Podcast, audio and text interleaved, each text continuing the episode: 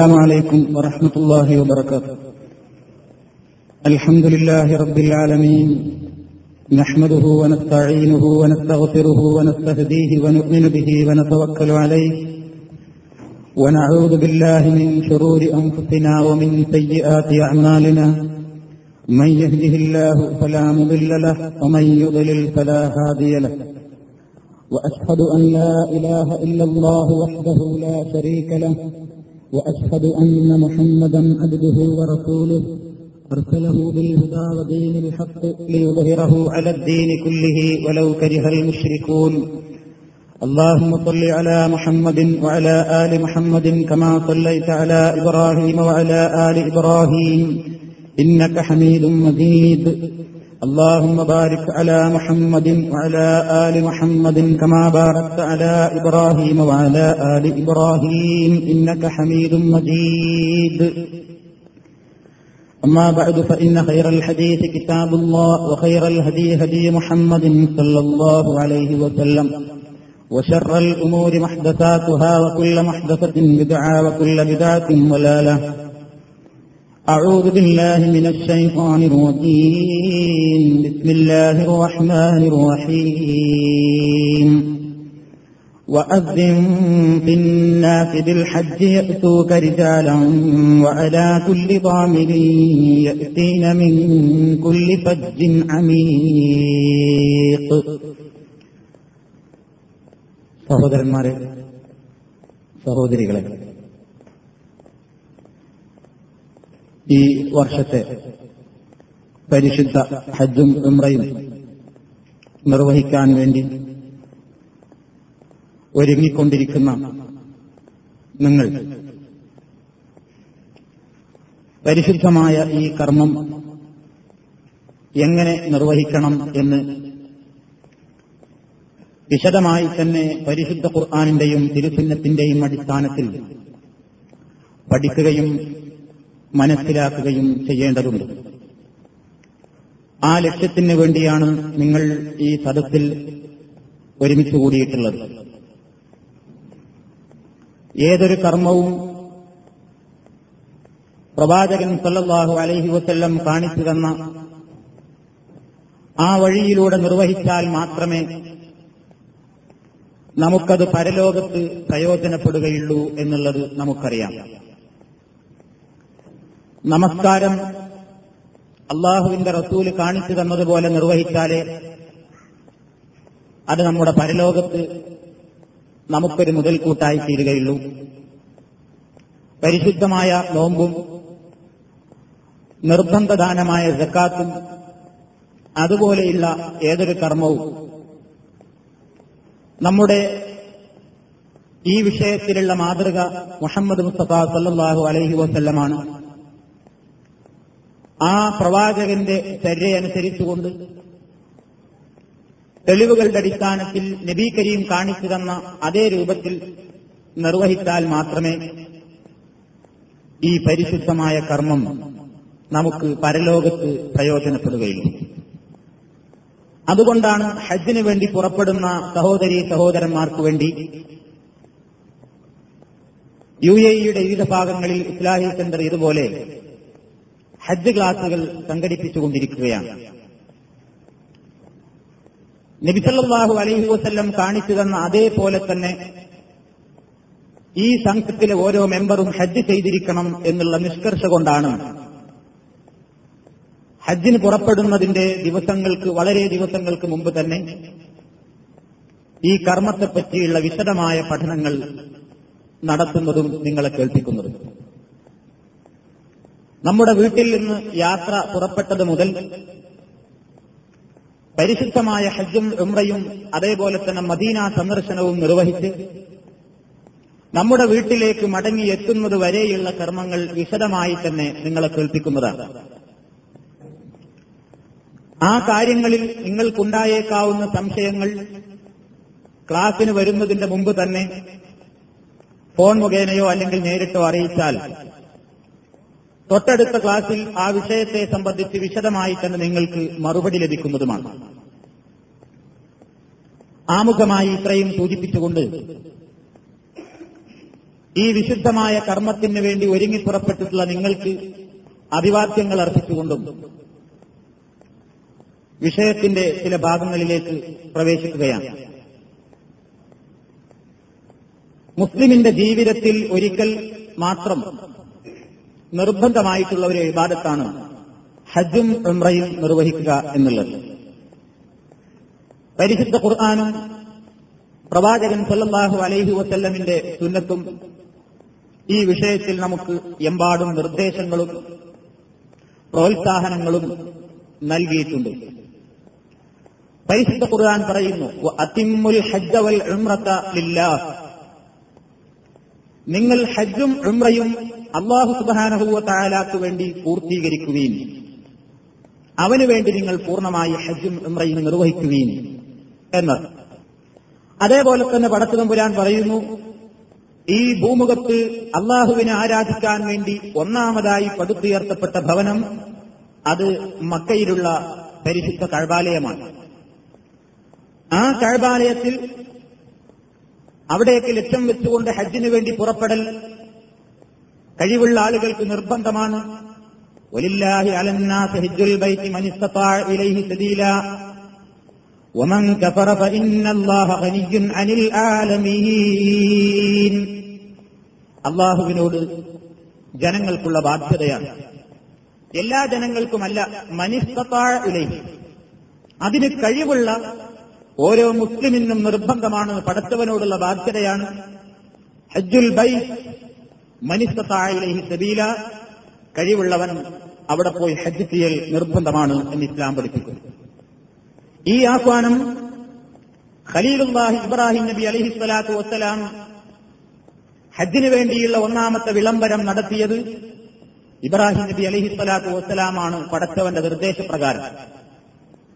പരിശുദ്ധ കഅബാലയത്തിന്റെ നിർമ്മാണം ഇബ്രാഹിമും മകൻ ഇസ്മായിലും അവരുടെ സ്വന്തം കരങ്ങൾ കൊണ്ട് പൂർത്തിയാക്കിയ ശേഷം, നീ ഈ കർമ്മം ഞങ്ങളിൽ നിന്ന് സ്വീകരിക്കണമേ എന്ന് പ്രാർത്ഥിച്ചതിന് ശേഷം അല്ലാഹു സുബ്ഹാനഹു വ തആല ഇബ്രാഹിം നബിയോട് കൽപ്പിക്കുകയാണ്, വഅദ്ദിം ഫിന്നാസി ബിൽ ഹജ്ജി യഅതൂക റിജാല വഅലാ കുല്ലി ദാമിരിൻ യഅതീന മിൻ കുല്ലി ഫജ്ജിൻ അമീഖ്.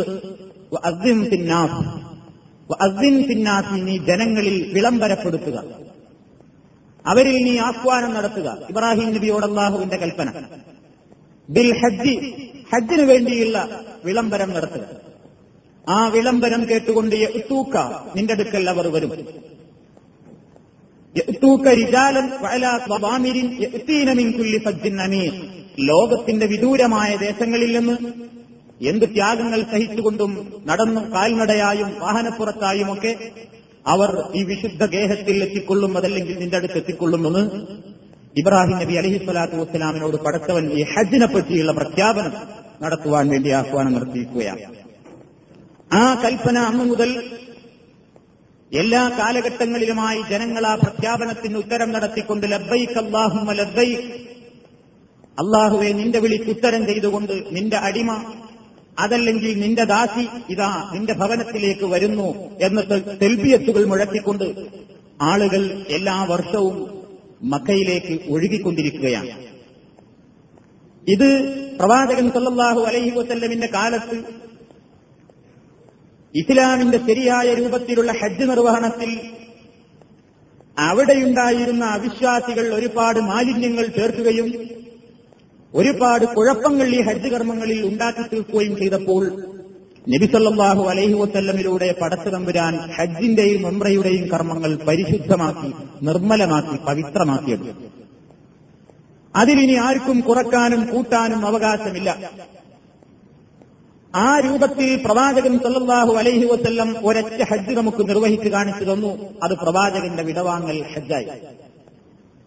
ആ ഹജ്ജിൽ തന്റെ കൂടെയുള്ള 10,000 സ്വഹാബത്തിനെ സാക്ഷി നിർത്തിക്കൊണ്ട് ഹജ്ജിന്റെയും ഉംറയുടെയും ഓരോ കർമ്മങ്ങൾ ഇങ്ങനെ ഇന്നതാണ് ചെയ്യേണ്ടത്, ഇന്നതാണ് ചെയ്യേണ്ടത് എന്നിങ്ങനെ വേർതിരിച്ച് പഠിപ്പിച്ച് മനസ്സിലാക്കി റസൂലുള്ള പറഞ്ഞു, ഖുദൂ അന്നി മനാസികക്കും, എന്നിൽ നിന്ന് നിങ്ങൾ ഹജ്ജിന്റെയും ഉംറയുടെയും ഈ കർമ്മങ്ങൾ സ്വീകരിക്കുക. ഞാൻ കാണിച്ചു തന്ന ഇതേപോലെയാണ് നിങ്ങൾ ഹജ്ജ് ചെയ്യേണ്ടത്. എന്തിനാണ് ഈ വർഷം ഞാൻ നിങ്ങളോട് ഇത്ര കാര്യമായി പറയുന്നത്? റസൂലുള്ള പറയുന്നു, ഫഇന്നീ ലാ അദ്രി, എനിക്കറിഞ്ഞുകൂടാ. വരും കൊല്ലത്തിൽ നിങ്ങളെയും കൊണ്ട് ഹജ്ജ് ചെയ്യാനോ അതല്ലെങ്കിൽ നിങ്ങൾക്ക് ഈ കർമ്മങ്ങൾ വിശദീകരിച്ചു തരാനോ ഞാൻ ഈ ഭൂമുഖത്ത് ബാക്കിയുണ്ടാകുമോ എന്നെനിക്കറിഞ്ഞുകൂടാ. ഒരു പക്ഷേ ഞാൻ ഇനി വരും വർഷം ജീവിച്ചിരുന്നില്ലെന്ന് വന്നേക്കാം. അതുകൊണ്ട് ഇതാ ഈ പഠിപ്പിച്ചു തരുന്ന കർമ്മങ്ങൾ വസ്തുനിഷ്ഠമായി മനസ്സിലാക്കി അത് അതാതിന്റേതായ ആത്മാർത്ഥതയോടുകൂടെ തന്നെ നിങ്ങൾ നിർവഹിക്കണം, എന്നിൽ നിന്ന് സ്വീകരിക്കണം എന്ന് പരിശുദ്ധ ഹജ്ജിന്റെയും ഉംറയുടെയും കർമ്മങ്ങൾ അങ്ങനെ ഓരോ സ്ഥലത്തും ചെയ്യേണ്ടത് ഇന്നതാണെന്ന് പഠിപ്പിച്ച് നബി സഹാബത്തിന് കൈമാറിയിട്ടുണ്ട്. ആ പ്രവാചകനിൽ നിന്ന് നേർക്കുനേരെ കേട്ടും കണ്ടും പഠിച്ചും മനസ്സിലാക്കിയ സഹാബത്ത് അള്ളാഹുവിന്റെ റസൂൽ എങ്ങനെയാണ് ഹജ്ജും ഉംറയും നിർവഹിച്ചത് എന്ന് നമുക്ക് മനസ്സിലാക്കി തരുന്ന രൂപത്തിൽ ഗ്രന്ഥങ്ങളിൽ രേഖപ്പെടുത്തി വച്ചിട്ടുണ്ട്. ആ സഹീഹായ പ്രമാണങ്ങളെ അവലംബമാക്കിയാണ്, ആ സഹീഹായ ഹദീസുകളെ അടിസ്ഥാനമാക്കിയാണ് ജനങ്ങളെ ഹജ്ജിന് വേണ്ടി പ്രാപ്തരാക്കാൻ വേണ്ടി ഇസ്ലാഹി സെന്ററിന്റെ പ്രബോധകരും അതിന്റെ വക്താക്കളും ജനങ്ങളുടെ മുമ്പാകെ ക്ലാസുകൾ അവതരിപ്പിക്കുന്നത്. അപ്പൊ പ്രവാചകൻ ചെയ്ത അതേപോലത്തെ ഹജ്ജായിരിക്കണം നമ്മുടെ ഹജ്ജ്. ആ ആത്മാർത്ഥതയിലേക്ക് നമുക്കെത്താൻ കഴിയില്ലെങ്കിലും രൂപത്തിലെങ്കിലും അതിന്റെ അടുത്തെത്താൻ നമുക്ക് സാധിക്കണം എന്നർത്ഥം. നബി സല്ലല്ലാഹു അലൈഹി വസല്ലം കാണിച്ചു തന്ന ആ ശരിയായ രൂപത്തിലുള്ള ഹജ്ജ് നിർവഹിച്ചു കഴിഞ്ഞാൽ നിങ്ങൾ ഒരുങ്ങി പുറപ്പെട്ടിട്ടുള്ള ഈ കർമ്മത്തിന്റെ മഹാത്മ്യം നമ്മൾ ശരിക്കും മനസ്സിലാക്കിയിരിക്കേണ്ടതുണ്ട്. ഒരു പരിശുദ്ധമായ ഹജ്ജും ഉംറയും നിർവഹിക്കുന്നതിന്റെ പ്രാധാന്യത്തെപ്പറ്റി പ്രവാചകനോട് ചോദിച്ചപ്പോൾ റസൂലുള്ളയോട് ചോദിച്ചു സഹാബത്ത്, അയ്യുൽ അമലി അഫ്ദൽ, നബിയെ ഏറ്റവും ശ്രേഷ്ഠമായ കർമ്മം ഏതാകുന്നു? ഖാല, റസൂൽ സല്ലല്ലാഹു അലൈഹി വസല്ലം മറുപടി പറയുന്നു, ഈമാനുൻ ബില്ലാഹി വറസൂലിഹി, അള്ളാഹുവിലും അവന്റെ പ്രവാചകനിലും വിശ്വസിക്കലാണ് ഏറ്റവും വലിയ കർമ്മം. ഖീല സുമ്മ മാദാ, നബിയെ അത് കഴിഞ്ഞാൽ പിന്നെ ഏതാണ് ഏറ്റവും വലിയ കർമ്മം? അള്ളാഹുവിലും അവന്റെ പ്രവാചകനിലുമുള്ള വിശ്വാസത്തെ കഴിഞ്ഞാൽ പിന്നീട് ഏറ്റവും വലിയ കർമ്മം ഏതാകുന്നു? പ്രവാചകന്റെ മറുപടിയാൽ ജിഹാദു ഫീ സബീലില്ലാഹ്, അള്ളാഹുവിന്റെ മാർഗത്തിലുള്ള സമരം, അള്ളാഹുവിന്റെ മാർഗത്തിലുള്ള ജിഹാദാണ് പിന്നീട് തൊട്ടടുത്ത സ്ഥാനത്തുള്ളത്. വീണ്ടും ചോദിക്കപ്പെട്ടു, സുമ്മമാക, പിന്നെ ഏതാകുന്നു നബിയെ? ഈ രണ്ട് കർമ്മങ്ങളുടെയും പ്രാധാന്യം കഴിച്ചാൽ തൊട്ടടുത്ത സ്ഥാനത്ത് നിൽക്കുന്ന കർമ്മം ഏതാകുന്നു? റസൂൽ സല്ലല്ലാഹു അലൈഹി വസല്ലം മറുപടി പറയുന്നു, ഹജ്ജുൻ മബ്റൂർ, സ്വീകാര്യയോഗ്യമായ ഹജ്ജ്, പുണ്യകരമായ ഹജ്ജാണ് പിന്നീട് അതിനുള്ള സ്ഥാനം, തൊട്ടടുത്ത സ്ഥാനം അതിനാകുന്നുവെന്ന് നബി സല്ലല്ലാഹു അലൈഹി വസല്ലം പഠിപ്പിക്കുന്നു. മാത്രമല്ല, ഈ കർമ്മത്തിനുള്ള ഏറ്റവും വലിയ ഒരു പ്രാധാന്യം നബി സല്ലല്ലാഹു അലൈഹി വസല്ലം തന്നെ പറയുന്നു, മൻ ഹജ്ജ ഫലം യർഫുത് വലം യഫ്തുഖ് റജഅ കയൗം വലദതുഹു ഉമ്മുഹു മുത്തഫഖുൻ അലൈഹി. മൻ ഹജ്ജ, ആരെങ്കിലും ഹജ്ജ് ചെയ്താൽ, ആരെങ്കിലും ഹജ്ജ് കർമ്മം നിർവഹിച്ചാൽ, ഫലം യർഫുത് വലം യഫ്തുഖ്, ഹജ്ജിന് ഇസ്ലാം കണിശമായി പറഞ്ഞിട്ടുള്ള ചില നിയമങ്ങളുണ്ട്. റഫസ് പാടില്ല. ഖുർആൻ പറഞ്ഞിട്ടുണ്ട്, അൽ ഹജ്ജു അഷ്ഹുറും മഅലൂമാതുൻ ഫമൻ ഫറദ ഫീഹിന്നൽ ഹജ്ജ ഫലാ റഫസ വലാ ഫുസൂഖ വലാ ജിദാല ഫിൽ ഹജ്ജ്. റഫസ് പാടില്ല എന്ന് പറഞ്ഞാൽ അനാവശ്യ വർത്തമാനങ്ങളും തന്റെ സ്ത്രീകളുമായിട്ടുള്ള സംസർഗങ്ങളും സംസാരങ്ങളും, അതേപോലെ തന്നെ വലം യഫ്തുഖ്, തോന്യാസങ്ങളൊന്നും ഹജ്ജിന്റേതായ പവിത്രതയ്ക്ക് യോജിക്കാത്ത ഒരു വർത്തമാനങ്ങളും ഒരു പെരുമാറ്റങ്ങളും ഇല്ലാതെ പ്രവാചകൻ പഠിപ്പിച്ച അതേ രൂപത്തിൽ തന്നെ അതിശുദ്ധമായ നിയമങ്ങളോടുകൂടെ ആ കർമ്മം നിർവഹിച്ചൊരാൾ മടങ്ങുകയാണെങ്കിൽ റജ, അവൻ മടങ്ങുന്നത് എങ്ങനെയാണെന്നോ, കയവും വലതുഹു ഉമ്മുഹു, അവന്റെ ഉമ്മ അവനെ പ്രസവിച്ച ആ ദിവസം പോലെയാണ്. ഒരു കുഞ്ഞി ഭൂമുഖത്തേക്ക് പിറന്നു വീഴുമ്പോൾ അവന്റെ ഹൃദയത്തിന്റെ നൈർമല്യവും പരിശുദ്ധിയും പവിത്രതയും നമ്മളാരും പറഞ്ഞറിയിക്കേണ്ടതില്ല. കാപട്യമെന്തെന്നറിയാത്ത ആ ഹൃദയം, കളങ്കമെന്തെന്നറിയാത്ത ആ ഹൃദയം, വഞ്ചനയും അതേപോലെ തന്നെ ചതിയുമൊന്നും തൊട്ടുതീണ്ടിയിട്ടില്ലാത്ത പരിശുദ്ധമായ നല്ല ശുദ്ധമായ വെള്ളക്കടലാസ് പോലെ ഒരു കുത്തും വീഴാത്ത ആ ഹൃദയം ഇതേപോലെയാണ് ശരിയായ ഹജ്ജ് ചെയ്ത് നിർവഹിച്ച് മടങ്ങുന്ന ഒരു മുസ്ലിമിന്റെ ഹൃദയം. അത്ര പവിത്രമായ ഒരു പാപങ്ങളുമില്ലാതെ പാപങ്ങളെല്ലാം കഴുകിക്കളഞ്ഞ് പരിശുദ്ധ ഹൃദയത്തിന്റെ ഉടമയായിട്ടാണ് ഒരു ഹാജി ഹജ്ജ് ശരിയായ രൂപത്തിലാണ് അവൻ നിർവഹിച്ചതെങ്കിൽ അവൻ മടങ്ങിപ്പോയിരുന്നത് ആ രൂപത്തിലാണ് എന്ന് നബി സല്ലല്ലാഹു അലൈഹി വസല്ലം പഠിപ്പിക്കുന്നു. ആ ഒരൊറ്റ വചനം തന്നെ മതി ഇതിന്റെ പ്രാധാന്യം മനസ്സിലാക്കാം.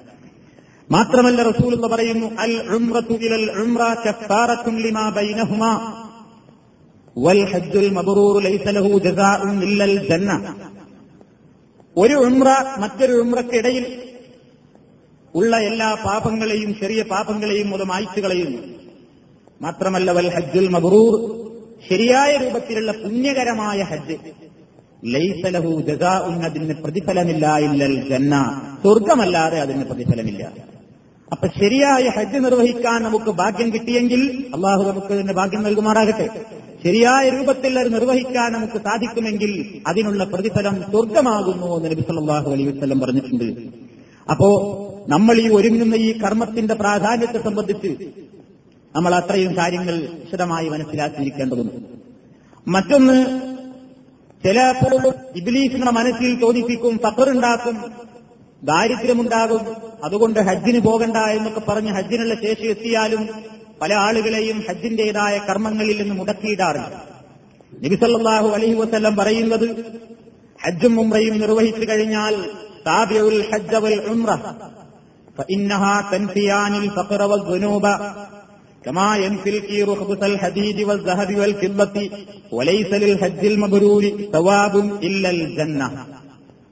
ഹജ്ജും ഉംറയും ശരിയായ രൂപത്തിൽ നിങ്ങൾ നിർവഹിക്കുക, അതിന്റെ ശരിയായ ക്രമത്തിൽ നിങ്ങളത് ചെയ്യുക. എന്താണ് കാരണം? അത് രണ്ടും മനുഷ്യന്റെ പാപങ്ങളെയും ദാരിദ്ര്യത്തെയും ഇല്ലാതെയാക്കും എന്നാണ് റസൂൽ പറയുന്നത്. ഇരുമ്പ്, വെള്ളി, സ്വർണം തുടങ്ങിയ ലോഹങ്ങളൊക്കെ തീയിൽ വെച്ച് പഴുപ്പിക്കുമ്പോൾ അതിൽ നിന്ന് അതിന്റേതായ മാലിന്യങ്ങൾ, അതിലാവശ്യമില്ലാത്ത മാലിന്യങ്ങൾ സ്വർണത്തും അതേപോലെ തന്നെ വെള്ളിയും ഇരുമ്പുമൊക്കെ ഉരുക്കുമ്പോൾ പുറത്തു പോകാറുണ്ട്, എന്നിട്ട് അതിനെ പവിത്രമാക്കാറുണ്ട്. ആ ലോഹത്തിന്റെ അസലിയായ ഗുണമെന്താണെങ്കിൽ, അടിസ്ഥാനപരമായി അതിന്റെ പരിശുദ്ധിക്കാവശ്യമായ ഭാഗങ്ങൾ ഏതാണെങ്കിൽ അത് മാത്രം ബാക്കിയായി മറ്റുള്ളവ പുറത്തു പോകാറുണ്ട്. ഇതേപോലെയാണ് ഹജ്ജ് ചെയ്ത് മടങ്ങിവരുന്ന ഹാജി. ആവശ്യമില്ലാത്തതെല്ലാം, എല്ലാ ദുഷിച്ച ചിന്തകളെയും മനസ്സിൽ നിന്ന് മാറ്റി അവനെ നിർമ്മലമാക്കി പവിത്രമാക്കി തിരിച്ചു കൊണ്ടുവരികയാണ്. അപ്പൊ ഇത്രമാത്രം പ്രാധാന്യമുള്ള ഒരു കർമ്മത്തിനു വേണ്ടിയാണ് നിങ്ങൾ ഒരുങ്ങി പുറപ്പെട്ടിട്ടുള്ളത്. ഈ ഉദ്ദേശം നിങ്ങൾ വെച്ചതോടുകൂടെ തന്നെ അതിന്റേതായ പ്രതിഫലം നിങ്ങൾക്ക് നേടിക്കഴിഞ്ഞു. നബി സല്ലല്ലാഹു അലൈഹി വസല്ലം പറയുന്നത്, ഒരു കർമ്മത്തിന് വേണ്ടി ഒരാൾ ഉദ്ദേശിച്ചാൽ തന്നെ അവൻ ഒരു പ്രതിഫലമുണ്ട് എന്നാണ്. ആ കർമ്മം എന്നിട്ട് അവൻ ചെയ്യുകയും കൂടി ചെയ്താൽ 10 മുതൽ 700 ഇരട്ടി വരെ അതിന്റെ പ്രതിഫലമുണ്ട് എന്ന് നബി സല്ലല്ലാഹു അലൈഹി വസല്ലം പഠിപ്പിക്കുന്നു. അപ്പോൾ ഈ ഉദ്ദേശത്തോടുകൂടി നിങ്ങൾ ഈ സദസ്സിൽ ഹാജരാകുന്നതും ഇതും ഒരു പുണ്യകർമ്മമാണ്. ഈ സൽക്കർമ്മത്തിന് വേണ്ടി ഒരുങ്ങിപ്പുറപ്പെടുന്ന നമുക്ക് വളരെ പ്രധാനമായി ഉണ്ടായിരിക്കേണ്ടത്, യാത്രയെ സംബന്ധിച്ച് പറയുമ്പോൾ ഈ യാത്രക്ക് നമുക്ക് ഒന്നാമതായും പ്രധാനമായും ഉണ്ടായിരിക്കേണ്ടത് ഏതൊരു കർമ്മത്തിനും ഉണ്ടായിരിക്കുന്നത് പോലെ ഉദ്ദേശശുദ്ധിയാണ്. ആത്മാർത്ഥമായ മനസ്സുകളുടെ ഉടമസ്ഥരായിരിക്കണം ഹജ്ജിന് പുറപ്പെടുന്നത്. എന്താണ് ആത്മാർത്ഥത? ഈ വിഷയത്തിൽ നമുക്കുണ്ടായിരിക്കേണ്ടുന്ന ഉദ്ദേശശുദ്ധി എന്താണ്? എന്തിനു വേണ്ടിയാണ് ഞാൻ ഹജ്ജിന് വേണ്ടി പുറപ്പെടുന്നത്? ഓരോരുത്തരും സ്വന്തം മനസ്സിനോട് ചോദിക്കേണ്ടതാണ്, ഞാൻ എന്ത് ലക്ഷ്യത്തിനാണ് ഹജ്ജിന് പുറപ്പെടുന്നത്? ഹജ്ജ് കഴിഞ്ഞ് തിരിച്ചു വന്നാൽ ആളുകൾ എന്റെ പേരിനോടൊപ്പം ഒരു ഹാജി എന്ന് ചേർക്കാനാണോ? അതല്ലെങ്കിൽ ഇത്രയൊക്കെ ത്യാഗം സഹിച്ചുകൊണ്ടും ബുദ്ധിമുട്ടിക്കൊണ്ടും അയാൾ ഇങ്ങനെ ഒരു ഹജ്ജ് കർമ്മം ചെയ്തിട്ടുണ്ട്, ഇസ്ലാമികമായ ആചാരങ്ങളിലും അനുഷ്ഠാനങ്ങളിലുമൊക്കെ ഇയാൾ തൽപരനാണ്, ഭക്തിക്ക് വേണ്ടി എന്തും ചെയ്യാൻ താൽപര്യമുള്ളവനാണ് എന്ന ആളുകളെ കൊണ്ട് പറയിപ്പിക്കലാണോ ലക്ഷ്യം? അതുമല്ലെങ്കിൽ മക്കയൊക്കെ ഒന്ന് കാണാമല്ലോ, മദീനയൊക്കെ ഒന്ന് കാണാമല്ലോ എന്നതാണോ ലക്ഷ്യം? ഈ 3 ലക്ഷ്യവും ശരിയായ രൂപത്തിലുള്ള ഹജ്ജിന് വേണ്ടി നമുക്കുണ്ടായിരിക്കരുത്. നമുക്കുണ്ടായിരിക്കേണ്ടുന്ന ലക്ഷ്യം ഇത് പടച്ചവന്റെ പൊരുത്തം ഉദ്ദേശിച്ചുകൊണ്ടാണ് ഞാനിതിനു വേണ്ടി പുറപ്പെടുന്നത് എന്നുള്ളതാണ്. ഹജ്ജ് കഴിഞ്ഞാൽ ഉണ്ടാകാവുന്ന പുണ്യം പ്രവാചകൻ പറഞ്ഞിട്ടുണ്ട്. ആ പുണ്യം എനിക്ക് നേടാൻ സാധിക്കണം. ആ ഒരൊറ്റ ലക്ഷ്യത്തിന് വേണ്ടി മാത്രമായിരിക്കണം നമ്മൾ ഈ കർമ്മത്തിന് വേണ്ടി പുറപ്പെടുന്നത്. എപ്പോഴും ഇബ്ലീസ് മനുഷ്യന്റെ മനസ്സിൽ, അവന്റെ മനസ്സിൽ ദുഷിച്ച ചിന്തകളും തീരുമാനങ്ങളും ഉണ്ടാക്കി തീർക്കാൻ വേണ്ടി അഹോരാത്രം പരിശ്രമിക്കുമെന്ന് നമ്മൾ മനസ്സിലാക്കിയിരിക്കേണ്ടതുണ്ട്. ഇബ്ലീസ് റഹ്മത്തുള്ളാഹി അലൈഹിയുടെ പ്രവർത്തനങ്ങൾ ഒന്നുകിൽ മനുഷ്യനെ സൽക്കർമ്മങ്ങളിൽ നിന്ന് തെറ്റിക്കലാണ്.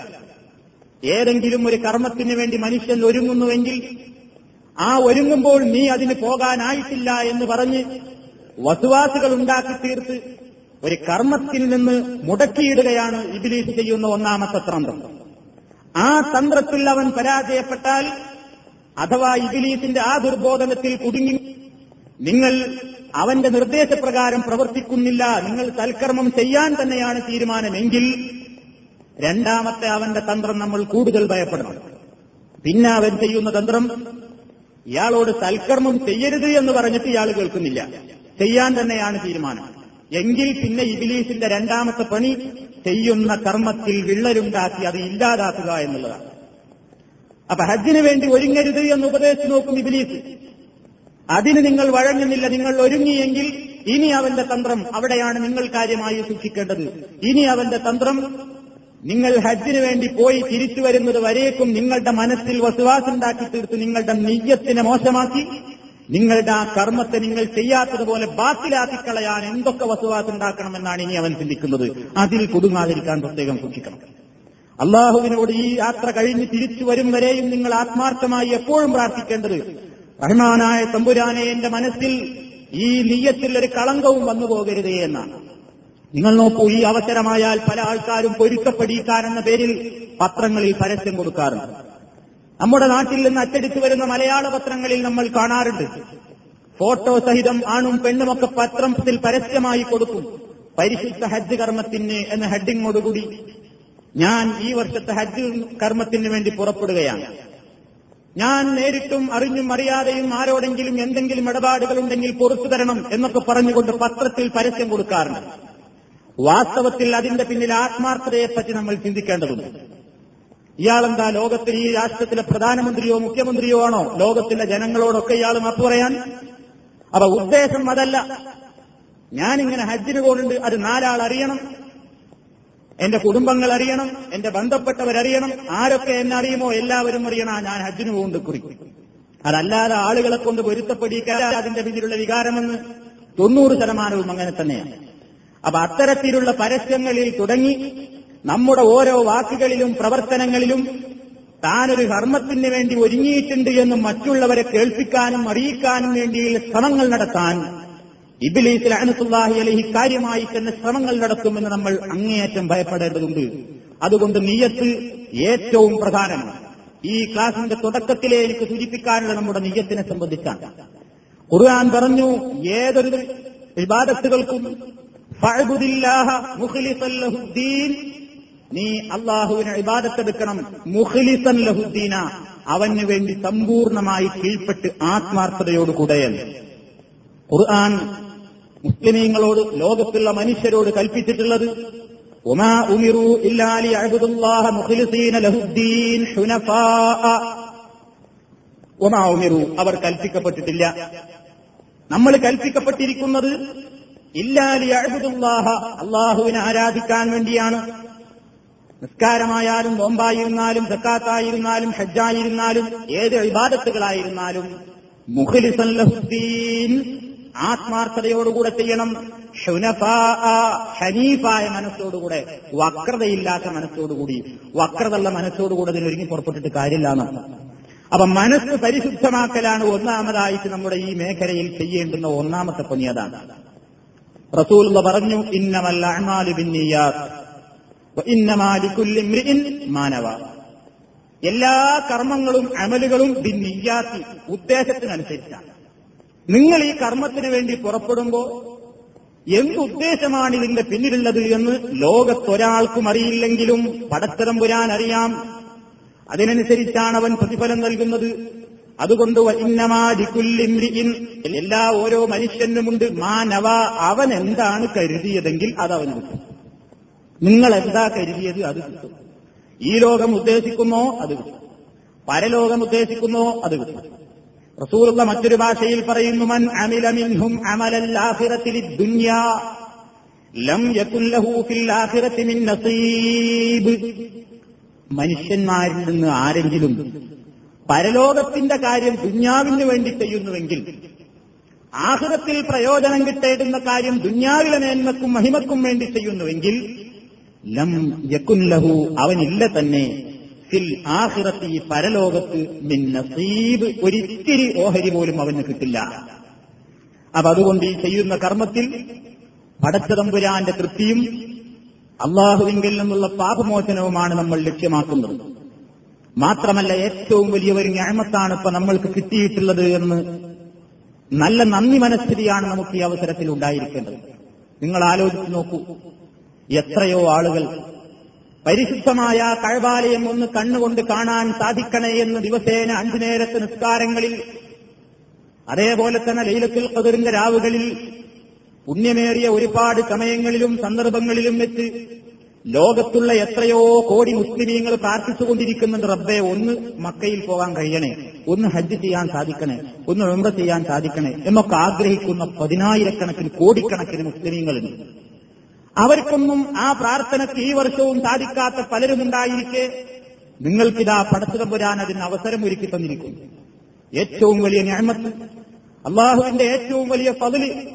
ആയുസ്സുണ്ടെങ്കിൽ, ആരോഗ്യമുണ്ടെങ്കിൽ ആ കർമ്മം നിർവഹിക്കുവാനുള്ള ഭാഗ്യം, അവസരം നിങ്ങൾക്ക് കിട്ടാൻ പോവുകയാണ്. ഇത്തരത്തിലുള്ള ഈ സാഹചര്യത്തിൽ പലരും കൊതിക്കുന്ന ഈ കാര്യത്തിന് വേണ്ടി ഞങ്ങൾക്ക് പടച്ചവൻ അവസരം തന്നിരിക്കുന്നു എന്നുള്ള ശുക്ർ മനസ്ഥിതി നമ്മുടെ മനസ്സിലുണ്ടായിരിക്കണം. അത് ചെയ്ത് കൃത്യമായി ആരോഗ്യത്തോടുകൂടെ തിരിച്ചു വരാനുള്ള ശേഷി ഉണ്ടായിത്തീരാൻ നിരന്തരമായി പടച്ചതമ്പുരാനോട് നമ്മൾ ദുആ ചെയ്യുക. ഈ കർമ്മം സ്വീകാര്യയോഗ്യമാകാൻ അല്ലാഹു സുബ്ഹാനഹു വ തആല പറയുന്നു, വതസവ്വദൂ ഫഇന്ന ഖൈറസ്സാദി തഖ്വാ. വതസവ്വദൂ, നിങ്ങൾ നന്നായി ഒരുങ്ങുക. ഒരുങ്ങാൻ അല്ലാഹു പറയുന്നു, യാത്രക്കാരോട് ഒരുങ്ങാൻ പറയുന്നു. ഫഇന്ന ഖൈറസ്സാദി, ഏറ്റവും വലിയ മുന്തിയ ഒരുക്കം ഏതാണ്? അത്തഖ്വാ, തഖ്വ. മുന്തിയ ഒരുക്കം തഖ്വയാകുന്നു. മാനസികമായി നമ്മുടെ മനസ്സ് ഒരുക്കുക. മറ്റുള്ള എല്ലാ കടലാസുകളും റിക്കാർഡുകളും ഒരുക്കുന്നതിന്റെ മുമ്പ് ഒന്നാമതായി ഒരുങ്ങേണ്ടുന്നത് നമ്മുടെ മനസ്സാകുന്നു എന്ന് നബി സല്ലല്ലാഹു അലൈഹി പരിശുദ്ധ ഖുർആൻ നമ്മെ പഠിപ്പിക്കുന്നു. എങ്ങനെയാണ് ഈ മനസ്സൊരുക്കൽ? ഇതിനുവേണ്ടി പുറപ്പെടുന്ന സമ്പത്തും നമ്മുടെ മനസ്സും ഒക്കെ ശുദ്ധമായിരിക്കണം. നല്ല സമ്പത്ത് കൊണ്ടുള്ള ഹജ്ജ് യാത്രയെ ലോകത്തുള്ള മലായിക്കത്തുകൾ, അള്ളാഹുവിന്റെ മലായിക്കത്തുകൾ വാനലോകത്ത് വെച്ച് ഇവനെ പുകഴ്ത്തിക്കൊണ്ടിരിക്കുമെന്ന് നബി സല്ലല്ലാഹു അലൈഹി വസല്ലം പറയുന്നു. നിങ്ങൾ യാത്രക്കാരായി നിങ്ങളുടെ വീട്ടിൽ നിന്ന് പുറത്തിറങ്ങി യാത്രാവാഹനത്തിൽ കയറി ഹജ്ജിന്റേതായ പ്രഖ്യാപനങ്ങൾ മുഴക്കി നിങ്ങൾ മക്കയോടടുക്കുംതോറും നിങ്ങളെ സ്വീകരിക്കാൻ 10,000കണക്കിന് മലക്കുകൾ ഒരുങ്ങി തയ്യാറായി കാത്തിരിക്കുകയാണ് എന്ന് നബി സല്ലല്ലാഹു അലൈഹി വസല്ലം പഠിപ്പിക്കുന്നു. ശരിയായ രൂപത്തിലുള്ള സമ്പാദ്യം, അള്ളാഹു പൊരുത്തപ്പെടുന്ന വഴിയിലൂടെ താൻ നേടിയെടുത്ത കറകളഞ്ഞ ശുദ്ധമായ മുതൽ, ആ മുതലും കൊണ്ടായിരിക്കണം മനുഷ്യൻ യാത്ര ചെയ്യേണ്ടത് എന്ന് നബി സല്ലല്ലാഹു അലൈഹി വസല്ലം പറയുന്നു. അങ്ങനെ യാത്ര പുറപ്പെടുന്ന ഒരു മനുഷ്യൻ, ഇദാ ഖറജ റജുലു ഹാജ്ജൻ ബിനഫഖത്തിൻ തയ്യിബ, ശുദ്ധമായ ധനം കൊണ്ട് ഹജ്ജിന് വേണ്ടി ഒരു മനുഷ്യൻ പുറപ്പെട്ടാൽ, വവദഅ റിജ്ലഹു ഫിൽ ഖർസി, അവന്റെ യാത്രാവാഹനത്തിൽ അവൻ കാലെടുത്ത് വെക്കുകയും ചെയ്ത്, ഫനാദാ ലബ്ബൈക അല്ലാഹുമ്മ ലബ്ബൈക്, അല്ലാഹുവേ നിന്റെ വിളിക്ക് ഉത്തരം ചെയ്തുകൊണ്ട് നിന്റെ അടിമ വരുന്നു എന്നിങ്ങനെയുള്ള ഹജ്ജിന്റേതായ ആ തൽബിയത്ത് മുഴക്കാൻ തുടങ്ങിയാൽ, നാദാഹു മുനാദിൻ മിനസ് സമാഇ, ഉപരിഭാഗത്തു നിന്ന്, ആകാശലോകത്തു നിന്നതാ ഒരു വിളിയാളം വിളിക്കുന്നു. മലായിക്കത്തുകൾ ഇവന് വേണ്ടി ആശീർവാദങ്ങൾ നടത്തുകയാണ്. ലബ്ബൈക വ സഅദൈക, നിനക്ക് മംഗളങ്ങൾ, നിനക്ക് എല്ലാ ഭാവുകങ്ങളും, നിനക്ക് എല്ലാ ആശംസകളും, നിനക്ക് എല്ലാ വിജയങ്ങളും ഞങ്ങളും നേരുന്നു. നിങ്ങളോടൊപ്പം ഇതാ ഞങ്ങളും അല്ലാഹുവിനോട് ദുആ ചെയ്യുന്നു. എന്താ കാരണം? സാദുക ഹലാൽ വറാഹിലതുക ഹലാൽ വഹജ്ജുക മബ്റൂറുൻ ഗൈറ മൗസൂർ. അതാണ് കാരണം. നിങ്ങൾ യാത്രയ്ക്ക് വേണ്ടി ഒരുക്കിയിട്ടുള്ള ധനം അത് ഹലാലിന്റേതാണ്, നിങ്ങൾ കയറിയ വാഹനം ഹലാലിന്റേതാണ്. അതുകൊണ്ട് തന്നെ നിങ്ങളുടെ ഹജ്ജും മബ്റൂറായിരിക്കട്ടെ, അത് മബ്റൂറായിരിക്കും എന്നിങ്ങനെ ആശംസകൾ പറയാണ് നമ്മളാണ്ട് എത്തുന്നതിന് മുമ്പ് തന്നെ. ഹജ്ജ് ചെയ്യുന്നതിന് മുമ്പ് തന്നെ മലായിക്കത്തുകൾ നമുക്ക് വേണ്ടി ഇങ്ങനെ ആശംസകൾ ചൊരിഞ്ഞുകൊണ്ടിരിക്കുന്നു. നേരെ മറിച്ചു, വൈദാ ഖറജബിൻ നഫഖത്തിൽ ഖബീസ, ചീത്തയായ സമ്പാദ്യവുമായിട്ടാണ് ഒരുത്തൻ പുറപ്പെട്ടതെങ്കിൽ, ഫവദഅ റിജ്ലഹു ഫിൽ ഖർസി, അവനും യാത്രാവാഹനത്തിൽ കയറി ഹജ്ജിന്റേതായ പ്രഖ്യാപനം മുഴക്കി ലബ്ബൈക്ക് ചൊല്ലുമ്പോൾ, അതാ കേൾക്കുന്നു, നാദാഹു മുനാദിൻ മിനസ് സമാ, ആകാശത്ത് നിന്ന് മറ്റൊരു കൂട്ടം മലക്കുകൾ ഇവനോട് വിളിച്ചു പറയുന്നതെന്താണ്? ലാ ലബ്ബൈക വലാ സഅദൈക, നിനക്ക് ഉത്തരമില്ല, നിന്റെ ഈ ഉത്തരം ചെയ്യുന്നു എന്ന് പറയുന്ന ഈ വാക്കിൽ ആത്മാർത്ഥതയില്ല, നിനക്ക് വിജയമില്ല, നിന്റെ ഹജ്ജ് സ്വീകാര്യമല്ല. എന്താ കാരണം? സാദുക ഹറാം, നിന്റെ ഭക്ഷണം ഹറാമിന്റെതാണ്. വനഫഖത്തുക ഹറാം, നീ ഇതിനു വേണ്ടി ചെലവഴിച്ച ധനം നീ ഹറാമിലൂടെ നേടിയതായിരുന്നു. അതുകൊണ്ട് തന്നെ വഹജ്ജുക ഗൈറ മബ്റൂർ, നിന്റെ ഹജ്ജ് എന്തല്ല, പുണ്യകരമായ ഹജ്ജല്ല എന്നും പറഞ്ഞുകൊണ്ട് നേരത്തെ മുഅ്മിനീങ്ങൾക്ക് ആശീർവാദം അർപ്പിച്ച മലായിക്കത്തുകൾ ഇവർക്ക് വേണ്ടി എതിരായിട്ടുള്ള അഭിപ്രായങ്ങളും എതിരായിട്ടുള്ള വാദങ്ങളുമാണ് നിരത്തിക്കൊണ്ടിരിക്കുന്നത് എന്ന് നബി സല്ലല്ലാഹു അലൈഹി വസല്ലം പറയുന്നു. അപ്പൊ ഇത് ദുആ സ്വീകരിക്കണമെങ്കിൽ വരെ, ഇബാദത്തുകൾ സ്വീകരിക്കണമെങ്കിൽ വരെ നമ്മുടെ ജീവിതം നന്നായിരിക്കണമെന്ന്. അതിപ്പോ മാത്രമല്ല, ഹജ്ജിന്റെ കർമ്മത്തിൽ മാത്രമല്ല, പടച്ചതമ്പുരാനോട് നിരന്തരമായി ദുആ ചെയ്തുകൊണ്ടിരിക്കുന്ന നമ്മൾ വളരെ സൂക്ഷിക്കേണ്ടുന്ന കാര്യമാണ്. നമ്മൾ കഴിച്ചുകൊണ്ടിരിക്കുന്ന ഭക്ഷണവും ഉടുക്കുന്ന ഡ്രസ്സും നമ്മൾ സമ്പാദിക്കുന്ന സമ്പാദ്യവും പരിശുദ്ധമായ ധനത്തിലൂടെ കിട്ടിയിട്ടുള്ളതല്ലെങ്കിൽ പടച്ചതമ്പുരാനിലേക്ക് എത്ര കൈയുയർത്തി ദുആ ചെയ്തിട്ടും ആ ദുആക്ക് ഇജാബത്തുണ്ടാവില്ല, ഉത്തരമുണ്ടാവില്ല എന്ന് നബി സല്ലല്ലാഹു അലൈഹി വസല്ലം പറയുന്നു. പരിശുദ്ധ ഖുർആനിൽ പറയുന്നു, മുഅ്മിനീങ്ങളോട് മുഅ്മിനീങ്ങളെ, നിങ്ങൾ നല്ലത് മാത്രം ഭക്ഷിക്കണം, ഹലാലേ ഭക്ഷിക്കാവൂ എന്ന ആയത്തിന്റെ വ്യാഖ്യാനത്തിൽ നബി സല്ലല്ലാഹു അലൈഹി വസല്ലം പറയുന്നു, അർറജുൽ യുതീറു സഫർ അശ്അസ അഗ്ബറ യമദ്ദു യദൈഹി ഇല സമാഇ വയഖൂലു യാ റബ്ബ് യാ റബ്ബ് വമത്അമുഹു ഹറാമുൻ വമൽബസുഹു ഹറാമുൻ വഗുദിയ ബിൽ ഹറാം ഫഅന്നാ യുസ്തജാബു ലഹു. അള്ളാഹുവിലേക്ക് ഇങ്ങനെ കൈയുയർത്തിക്കൊണ്ട് യാത്രയുടേതായ എല്ലാ ലക്ഷണങ്ങളും കൊണ്ട് ഒരുപാട് യാത്ര ചെയ്ത് മുടിയൊക്കെ ജടക്കുത്തിയിട്ടുണ്ട്. അങ്ങനെ ക്ലേശം സഹിച്ച് ബുദ്ധിമുട്ട് സഹിച്ച് ഒരു മനുഷ്യൻ അള്ളാഹുവിലേക്ക് ഇങ്ങനെ കൈയുയർത്തിക്കൊണ്ട് പറയുകയാണ്, യാ റബ്ബ് യാ റബ്ബ്, പടച്ചവനെ റബ്ബേ എന്നിങ്ങനെ ഏതു നേരവും വിളിച്ച് പ്രാർത്ഥിച്ചുകൊണ്ടിരിക്കുന്ന എത്രയോ മനുഷ്യന്മാര്. അവൻ കഴിക്കുന്ന ഭക്ഷണം ഹറാമിന്റെതാണ് എന്ന് പറഞ്ഞാൽ അവൻ കഴിക്കുന്ന ഭക്ഷണം അവൻ ഹറാമായ പൈസയിലൂടെ നേടിയതാണ്. അവൻ ഉടുത്ത ഡ്രസ്സ് ഹറാമായ പൈസയിലൂടെ സമ്പാദിച്ചതാണ്. അവന്റെ എല്ലാ കാര്യങ്ങളും കഴിഞ്ഞു പോകുന്നത് ഹറാമായ മുതലിലൂടെയാണെങ്കിൽ അന്നാ യുസ്തജാബു ലഹു, ഇവന്റെ ദുആക്ക് എങ്ങനെ ഉത്തരം കൊടുക്കാനാണ് പടച്ചതമ്പുരാൻ? അപ്പൊ നിങ്ങൾ ഉറങ്ങി പുറപ്പെട്ടിട്ടുള്ള ഹജ്ജിന്റെ കർമ്മത്തിൽ മാത്രമല്ല, എവിടെ ചെന്ന് പടച്ചതമ്പുരാനോട് ദുആ ചെയ്യണമെങ്കിലും ആ ദുആക്ക് ഉത്തരം കിട്ടണമെങ്കിൽ അല്ലാഹുവിന്റെ റസൂൽ നിർദ്ദേശിച്ച ഈ നിർദ്ദേശം നമ്മൾ പ്രത്യേകിക്കണം. റസൂലുള്ളാഹിയോട് സഹാബി ചോദിച്ചു, നബിയെ, ഞാൻ പടച്ചതമ്പുരാനോട് ദുആ ചെയ്യുന്നു, ആ ദുആക്ക് ഉത്തരം കിട്ടാൻ ഞാൻ എന്ത് പണിയാണ് ചെയ്യേണ്ടത്? റസൂലുള്ള പറഞ്ഞു കൊടുത്ത ഒറ്റമൂലി എന്താണ്? അത്ഇബ് മത്അമക തകുൻ മുസ്തജാബ ദഅവ എന്നാണ്. അത്ഇബ് മത്അമക, നീ നിന്റെ ഭക്ഷണം നന്നാക്കണം, നല്ല വൈറ്റമിൻസ് ഉള്ളത് കഴിക്കണം എന്നല്ല നബി പറഞ്ഞത്, ഹലാലായ ഭക്ഷണം കഴിക്കണം, എങ്കിൽ നിന്റെ പ്രാർത്ഥനക്ക് ഉത്തരം കിട്ടും. ഇതാ റസൂൽ പറയുന്നത്. അപ്പൊ ജീവിതത്തിൽ ഹജ്ജ് കർമ്മം മാത്രമല്ല, ഏത് ഇബാദത്തുകളിലും നമ്മുടെ കർമ്മങ്ങൾ സ്വീകരിക്കപ്പെടണമെങ്കിൽ നമ്മുടെ എല്ലാം ഹലാലായ സമ്പാദ്യവും ഹലാലായ ഭക്ഷണവും ഹലാലായ രൂപത്തിലുള്ള ജീവിതവുമായിരിക്കണം എന്നർത്ഥം. അപ്പൊ ആ രൂപത്തിൽ പരിശുദ്ധ ഖുർആൻ പറയുന്ന തഖ്വ, അത് ധനത്തിലുള്ള ശുദ്ധീകരണവും മാനസികമായ ശുദ്ധീകരണവും നമ്മൾ നേടിയെടുക്കണം. അങ്ങനെയാണ് ഒരു മനുഷ്യൻ ഈ കർമ്മത്തിന് വേണ്ടി ഒരുങ്ങി പുറപ്പെടേണ്ടത്. ഒരുങ്ങി പുറപ്പെടുമ്പോൾ നമ്മൾ ശ്രദ്ധിക്കേണ്ടത് യാത്രയുടേതായ ചില കാര്യങ്ങളെപ്പറ്റിയാണ് ഞാൻ പറഞ്ഞു വരുന്നത്. ഒന്നാമതായി, ഏതൊരു കർമ്മത്തിന് വേണ്ടി പുറപ്പെടുമ്പോഴും അത് ഹജ്ജിനെതിരെ പ്രത്യേകിച്ചുള്ളതല്ല, വസിയത്തുണ്ടെങ്കിൽ അത് എഴുതി വെക്കണം എന്നുള്ളതാണ്. കാരണം പ്രത്യേകിച്ച് ഹജ്ജിനും ഉംറക്കും വേണ്ടി ഒരുങ്ങി പുറപ്പെടുന്ന നമ്മൾ നമുക്ക് നമ്മുടെ കുടുംബത്തോടോ അതല്ലെങ്കിൽ ബന്ധപ്പെട്ട ആളുകളോടോ വല്ല നിർദ്ദേശങ്ങളും പറയാനുണ്ടെങ്കിൽ അത് എഴുതി വെച്ച് പോകുന്നത് വളരെ നല്ലതാണ്. ഒരു യാത്രയാണ്, ആ യാത്രയിൽ നമുക്ക് എന്ത് സംഭവിക്കുമെന്ന് ഒരാൾക്കും പറയാൻ കഴിയില്ല. അതുകൊണ്ട് തന്നെ ഒരു പ്രധാനപ്പെട്ട കർമ്മത്തിന് വേണ്ടി ഒരുങ്ങി പുറപ്പെടുന്നു, തിരിച്ചു വരുമോ ഇല്ലേ എന്നറിഞ്ഞുകൂടാ. ഏത് രൂപത്തിലായിരുന്നാലും നമ്മുടെ ഒരു ബാധ്യതയാണ്. അതിപ്പോ ഇവിടെ കഴിഞ്ഞുകൂടുന്ന ആളായിരുന്നാലും ശരി, ഹജ്ജിനൊന്നും പോകാതെ കഴിഞ്ഞുകൂടുന്ന ഇവിടെ തന്നെ താമസിക്കുന്ന ഒരാളായിരുന്നാലും എന്തെങ്കിലും പ്രത്യേകിച്ച് വസീയത്തായിട്ട് എന്തെങ്കിലും എഴുതി വെക്കാറുണ്ടെങ്കിൽ അത് എഴുതി വെക്കണം എന്നുള്ളതാണ് ഇസ്ലാമിന്റെ നിയമം. പിന്നേക്ക് നീട്ടിവെക്കാൻ പാടില്ല. കാരണം തൊട്ടടുത്ത നാളെ എനിക്ക് എന്ത് സംഭവിക്കുമെന്ന് അറിയില്ലല്ലോ. അതുകൊണ്ട് വസിയത്തായിട്ട് എന്തെങ്കിലും എഴുതി വെക്കാനോ രേഖപ്പെടുത്താനോ ഉണ്ടെങ്കിൽ അത് നമ്മൾ ചെയ്തിരിക്കണം എന്നുള്ളതാണ്. ഇതിനെ ഇടപാടുകൾ തീർക്കുക എന്നുള്ളതാണ്. ഹജ്ജിന് പുറപ്പെടുന്നതിന്റെ മുമ്പ് ആർക്കെങ്കിലും എന്തെങ്കിലും കൊടുക്കാനുണ്ടെങ്കിൽ അത് കൊടുത്തു തീർക്കുക. ഇങ്ങോട്ട് കിട്ടാനുണ്ടെങ്കിൽ അതും പറഞ്ഞു വാങ്ങാവുന്നതാണ്. ഇനി കൊടുക്കാൻ കഴിയുന്നില്ലെങ്കിൽ, കാരണം ആളെ കിട്ടാനില്ല, ആള് സ്ഥലത്തില്ല, മറ്റു വല്ല അസൗകര്യങ്ങളുമാണെങ്കിൽ എന്ത് ചെയ്യണം?